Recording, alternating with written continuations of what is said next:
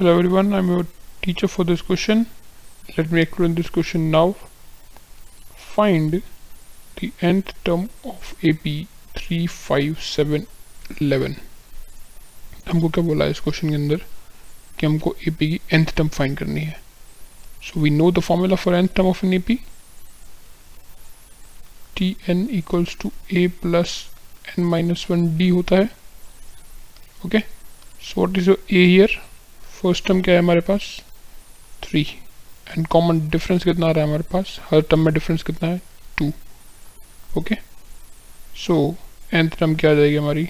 T N equals to three plus N minus one into two so क्या आ जाएगा ये? Three plus two N minus two and that is equals to two N plus one हमारा final answer क्या आ गया? Nth term tn is equal to 2n plus 1. I hope you understood this question. Thank you.